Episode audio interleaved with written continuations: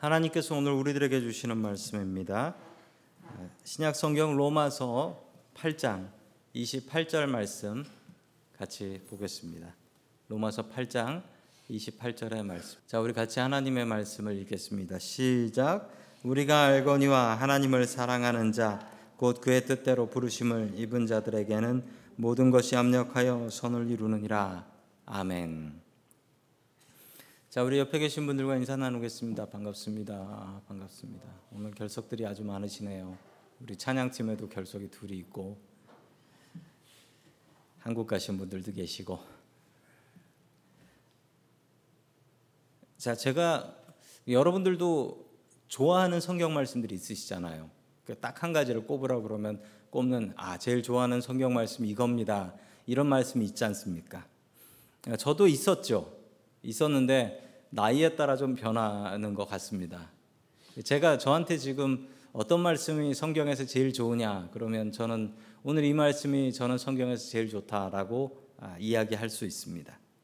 살면 살수록 이 말씀은 너무 은혜가 되고 살면 살수록 이 말씀은 아, 너무나 맞는 하나님의 말씀이고 아, 저에게 힘을 주는 말씀이었습니다. 오늘 이 말씀 같이 한 절 보면서 꼼꼼히 살펴보면서 합력하여 선을 이루는 것이 무엇인가 다시 주님의 말씀 받기를 원합니다. 첫 번째 하나님께서 우리들에게 주시는 말씀은 지식보다 믿음이다라는 말씀입니다. 지식보다 믿음이다. 자, 우리 로마서 8장 28절 말씀은 우리 제자 훈련할 때도 요절로 외우셨고 많은 분들이 외우고 계실 겁니다. 오늘은 이 말씀을 여러 번 반복할 건데 예, 어지간하면 그냥 외우십시오. 어지간하면 외우십시오. 자, 우리 같이 한번 다시 보겠습니다. 시작. 우리가 알거니와 하나님을 사랑하는 자, 곧 그의 뜻대로 부르심을 입은 자들에게는 모든 것이 합력하여 선을 이루느니라. 아멘. 자, 우리가 알거니와라는 말로 시작을 합니다. 우리가 알거니와 무엇을 안다라는 이야기일까요? 무엇을 안다라는 이야기는 뭐 앞에 보실 필요 없습니다. 예, 앞에 말씀 보실 필요 없이 그냥 뒤에 말씀이에요. 우리가 알거니와 무엇을 하냐면 그 뒤에 나오는 이야기들입니다. 왜 그러냐면 영어를 보시면 분명하게 드러납니다. And we know that 이라고 나오죠. 우리가 알거니와 that 이하를 알고 있다라는 얘기입니다. 뒤에 나오는 이야기를 대절을 알고 있다라는 거예요. 그 뒤에 나오는 것들을 안다라는 겁니다. 이 사도 바울은 로마 사람들에게 편지를 쓰면서 이거 모르는 얘기가 아니라는 거예요. 이거 다들 아는 얘기라는 겁니다. 다들 아는 얘기를 왜 할까요? 중요하니까 하겠죠. 다들 아는 얘기 중요하면 또 하고 또 하고 그러잖아요. 우리 부모님이 특별히 어머니들이 그러셨잖아요. 어머니들이 그 잔소리, 사랑의 잔소리 했던 것도 하고 했던 것도 하고 중요하니까 계속 반복하는 거예요. 또 이렇게 아는 이야기를 하는 이유는 아는 것으로 충분하지 않기 때문에 또 계속해서 이야기하는 것입니다. 아는 것만으로 충분하지 않아요. 사람은 아는 대로 살지 않습니다. 사람은 아는 대로 살지 않아요. 자기가 믿는 것을 향해 나가지 사람은 아는 대로 살지 않습니다. 어느 목사님이 교회 새로 부임을 하셔가지고 설교를 하시는데 아주 은혜롭게 첫 주에 설교를 하셨습니다. 그리고 두 번째 주에 설교를 하시는데 또 전에 주랑 똑같은 말씀을 제목을 가지고 설교를 하셨어요. 똑같은 말씀을. 교인들이 이상하다. 그래서 아니 목사님 설교 준비를 안 하신 겁니까? 왜 똑같은 설교 합니까? 라고 했더니 알면 뭐 합니까? 그대로 살아야지. 아는 것보다 그대로 믿고 사는 게 더 중요하기 때문에 그 목사님은 두 번이나 똑같은 설교를 그렇게 하셨다라는 것입니다. 모든 것이 합력하여 선을 이루는 것을 아는 것 중요합니다. 알아야지요. 그 믿음의 기초는 지식이에요. 알아야지 믿을 수 있어요. 알지도 못하고 믿을 수는 없어요. 그런데 사람은 아는 것대로 살지 않습니다. 자기가 안다고 해서 아는 대로 살지 않아요. 자기가 믿는 것을 가지고 나가요. 아니 도둑질하는 것이 나쁜 것을 모르는 도둑놈이 어디 있습니까? 다 알지요. 그리고 자식한테 야 너도 아버지 가업을 이어서 너도 도둑놈이 되라 이러는 사람이 어디 있겠습니까? 없지. 그런데 왜 도둑놈은 그 도둑놈의 습관을 버리지 못하는 겁니까? 그렇게 해야지 먹고 살 수 있다고 믿는 겁니다. 그래서 그런 거예요. 우리가 예수님을 알아야 됩니다. 분명히 알아야 되는데 아는 것을 넘어서야 됩니다. 예수님에 대해서 아는 거는요. 고등학교 가면 중고등학교 때 교과서에서 배워요. 예수님, 부처님, 석가모니 다 배워요. 아는 게 뭐가 중요합니까? 아는 것을 넘어서야 됩니다. 우리가 열심히 성경을 보고 설교를 듣고 그래서 우리의 머리만 키우는 사람들 되지 마십시오. 아는 것 중요합니다. 그런데 아는 것보다 더 중요한 것은 내가 무엇을 믿느냐입니다. 성도님들의 지식이 지식으로 그치는 것이 아니라 그것이 믿음을 향해 나아갈 수 있기를 주의 이름으로 축원합니다. 아멘. 두 번째 하나님께서 주시는 말씀은 하나님을 사랑하라라는 말씀입니다. 하나님을 사랑하라. 자, 계속해서 우리 로마서 8장 28절 반복하며 또 한 번 읽겠습니다. 시작. 우리가 알거니와 하나님을 사랑하는 자 곧 그의 뜻대로 부르심을 입은 자들에게는 모든 것이 합력하여 선을 이루느니라. 아멘. 자, 어떤 사람들에게 합력하여 선을 이루는 복이 있냐면 하나님을 사랑하는 자에게 그런 복이 있다라고 합니다. 제가 여러분들에게 여쭤보겠습니다. 여러분 하나님을 사랑하십니까? 예, 아멘 하셨습니다. 그런데 우리가 정말 하나님을 사랑하고 있는 것일까요? 정말 그런 것일까요? 정말이냐고 물어보면은 또 이제 소리가 적어지실 거예요. 사랑하면 나타나는 현상이 하나 있습니다. 그 부모와 자식의 사랑이든 간에 부부 간의 사랑이든 간에 할아버지가 손주를 사랑하는 것이든지 사랑하면 공통적으로 나타나는 현상이 있습니다. 뭐 이런저런 이야기를 하실 거예요. 뭐 자꾸 보고 싶고 뭐 만나고 싶고 뭐 해주고 싶고 뭐 그런 거를 말씀하실 텐데 공통적으로 사랑하면 나타나는 증상은 헌신입니다. 사랑을 하면 자신을 희생한다라는 거예요. 사랑을 하면 희생한다. 그러면 분명합니다. 아, 다시 한번 기억이 나실지 모르겠지만 연애하던 시절을 한번 다시 한번 생각해 보시죠. 연애하던 시절. 그 연애하던 시절은 어땠습니까? 아, 그 시절에는 아, 서로가 서로를 위해서 더 많이 희생을 하지요. 시간을 희생하고 또 돈을 희생하고 뭐 다른 친구 만날 것도 희생을 하고 만납니다. 사랑을 하면 희생하는 것 맞는 것 같습니다. 부모와 자식 간에는 더욱더 분명하지요. 부모와 자식 간을 보면 우리 부모님이 우리한테 어떻게 하셨습니까? 우리 부모님은 우리에게 자신을 희생하시면서 죽도록 일만 하시면서도 자식 잘 되기만 바라지 않으셨나요? 방법은 달랐지만 부모님은 우리를 위해서 희생하셨습니다. 그리고 우리도 우리의 자녀들을 위해서 희생하지요. 왜 희생하십니까? 본전 빼먹으려고. 그거 아니잖아요. 빼먹을 가능성 거의 없거든요. 왜 희생하냐고요? 그 희생하는 이유는 내가 애들을 사랑하니까 그런 거예요.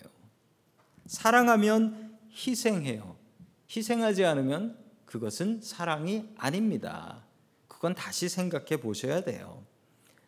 남편이 아내를 위해서 희생하면 그건 사랑입니다. 근데 남편이 아내를 희생시키면 그건 사랑이 아닌 거예요. 부모가 자식을 위해서 희생하면 사랑입니다. 그런데 부모가 자식을 희생시키면 그건 사랑이 아닌 거예요. 사랑하면 희생합니다. 다시 한번 생각해 보시죠. 정말 우리는 하나님을 사랑하고 있는 것일까요?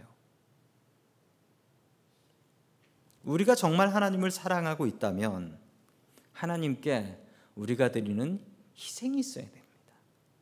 희생이 있어야 되는데 하나님을 향해 희생할 뿐 아니라 그 희생이 하나도 아까우면 안 돼요. 그게 아까우면 그건 사랑이 아니에요.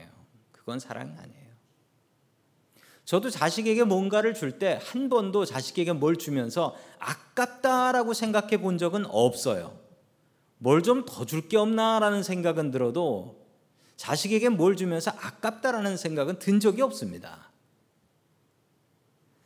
마찬가지로 생각해 보면 내가 하나님을 사랑하는가? 그럼 하나님께 내가 뭘 드리지? 그리고 내가 하나님께 그거 드리면서 아까운 마음을 가져본 적이 없나? 다시 한번 우리의 사랑을 확인해 봅시다. 사랑이 없으면 아무것도 아니라고 하는데 내가 하나님을 위해서 드리는 희생이 무엇이 있습니까?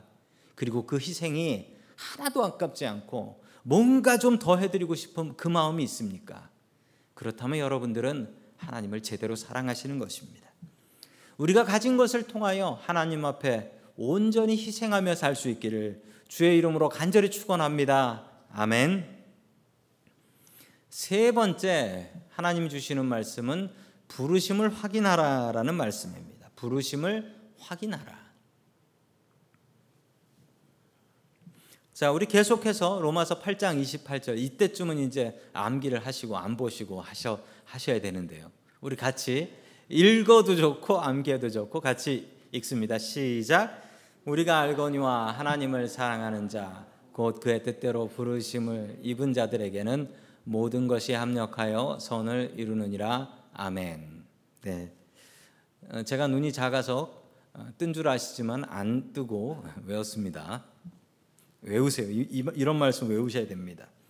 하나님을 사랑하는 자, 곧, 곧, 똑같다는 거죠. 어떤 사람? 그의 뜻대로 부르심을 입은 사람. 똑같다는 거예요. 하나님을 사랑하는 사람하고 그의 뜻대로 부르심을 입은 사람은 똑같다라는 겁니다. 자, 하나님께서 부르시, 그의 뜻대로 부르심을 받은 사람. 우리는 부르심을 입은 사람입니다. 하나님께서 왜 나를 부르셔서 크리스찬 되게 하셨을까요? 하나님께서 왜 나를 부르셔서 은혜 장로교회에 오게 하셨을까요? 내가 고르고 내가 선택한 것 같지만 그렇지 않다고 성경은 이야기합니다. 하나님께서는 이유와 목적, 그의 뜻대로 부르셨다라고 이야기를 합니다. 자, 부르심, 이 부르셨다라고 할 때 이 부르심이라는 말은 그 영어로는 calling이라고 해요. calling이라고 해요. 자, 부르심은 다른 어려운 말로 한국말로 소명이라고 합니다. 자, 소명은 하나님께서 나를 무엇에 쓰시려고 부르셨다. 어, 부르심의 같은 말이 이제 소명이라는 말입니다. 자, 제가 신학교를 갈 때, 신학교에 갈 때 이제 시험을 다 치고 어, 교수님 면접이 있었어요. 교수님들 두 분이 앉아 계셨습니다. 두 분이 번갈아 가면서 저에게 질문을 하셨습니다. 진짜 별이 별 질문들을 다 하셨습니다. 음, 목사 같지 않은 목사를 걸러내려고 신학교 오면 안 되는 사람을 걸러내려고 별이 별 질문을 다 하셨는데 그 중에 한 질문이 이거였어요. 저에게 뭐라고 물으셨냐면 당신은 소명이 있습니까? 라고 물어봤어요. 당신은 소명이 있습니까? 이 소명이라는 것은 부르심이라는 말이죠. 어려운 말이어서 모르는 사람은 그게 뭔 말입니까? 할 만한 말인데 이 소명은 부르심입니다. 즉 저에게 당신 소명 있습니까? 라는 것은 당신이 좋아 가지고 스스로 목사 되려고 신학교 온 겁니까? 아니면 하나님께서 너 신학교 가라라는 부르심 콜링이 있었습니까? 라고 예, 물어보셨습니다. 라고 물어보셨어요. 왜 이렇게 물어보냐 하면 스스로 자기가 오고 싶어서 신학교 온 사람들은 사고를 친답니다. 그리고 어, 목사가 돼서도 사꾼이 된대요. 사꾼. 예, 돈 밝히는 사람. 돈 밝히는 목사 된다. 그래서 그걸 걸르기 위해서 이 부르심을 확인한다라는 것이죠. 주님께서는 우리를 불러주셨습니다. 우리를 크리스찬으로 불러주셨고요. 또 우리를 미국으로 보내주셨어요. 한국에서 태어났던 우리들을 미국으로 보내주셨습니다. 하나님의 부르심에는 분명한 목적이 있습니다. 그의 뜻대로 부르심을 받는다라고 이야기를 하지 않습니까? 그 부르심의 목적을 찾으십시오. 그리고 부르심을 확실히 하십시오. 이 소명이 없는 사람들은 흔들립니다. 소명이 없는 사람은 흔들려요. 내가 내 발로 내가 찾아서 크리스찬이 됐으면 내가 내 발로 교회를 나가서 다른 종교를 가질 수 있는 거예요. 내가 했으니까. 그런데 우리는 그것을 믿지 않습니다. 내가 한 것이 아니고 주님께서 불러주셨다. 우린 그것을 분명히 믿습니다. 여러분들의 부르심을 분명히 확실하게 확인하는 저와 여러분들 될 수 있길 축원합니다. 아멘. 마지막 네 번째 주시는 말씀은 합력하여 선을 이룬다라는 말씀입니다. 합력하여 선을 이룬다. 자, 다시 한번 마지막으로 어, 로마서 8장 28절 같이 봅니다. 시작. 우리가 알거니와 하나님을 사랑하는 자 곧 그의 뜻대로 부르심을 입은 자들에게는 모든 것이 합력하여 선을 이루느니라. 아멘. 하나님을 사랑하고 부르심을 확인한 사람들에게 주시는 은혜가 있는데 아주 큰 은혜가 있는데 그 은혜는 모든 것이 합력하여 선을 이루는 은혜다라고 이야기를 합니다. 인생을 살다 보면 별의별 일이 다 있죠. 뭐 상상하지도 못했던 일, 그리고 도대체 왜 나한테 이런 일이 있나? 뭐 꽃길만 깔려 있고 비단만 깔려 있는 그런 인생은 아마 없을 겁니다. 그런 인생은 없을 거예요. 우리 인생을 살다 보면 좋은 일들도 있지만 나쁜 일, 이해할 수 없는 일, 그 자다가도 벌떡 깨어날 만한 일, 사건과 사고들 수도 없이 많이 있습니다.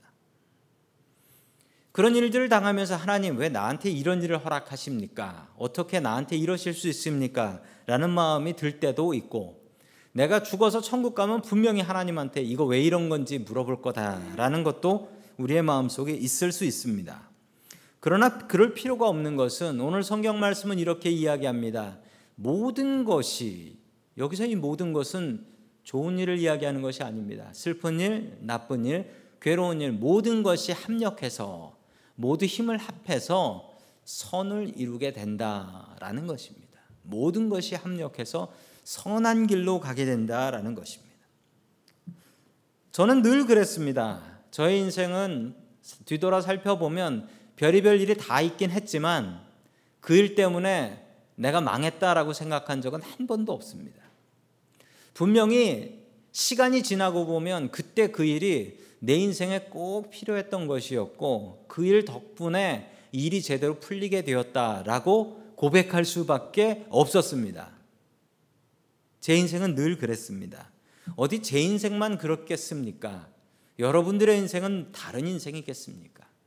오늘 성경 말씀은 분명히 이야기합니다. 모든 것이 합력하여 선을 이룬다. 하나님을 믿고 하나님을 사랑하면 나한테 엉뚱한 일이 벌어져도 뭐 하나님께서 뜻이 있어서 하셨겠지라고 믿고 이길 수 있는 겁니다. 좌절하지 않는 거예요. 그러면 일어날 수 있습니다. 그러면 일어날 수 있어요. 똑같은 일을 당해도 벌떡 일어나서 극복하는 사람이 있고 똑같은 일을 당해도 무릎 꿇고 땅에서 넘어져서 일어나지 못하는 사람이 있어요. 이 둘의 차이는 무엇입니까?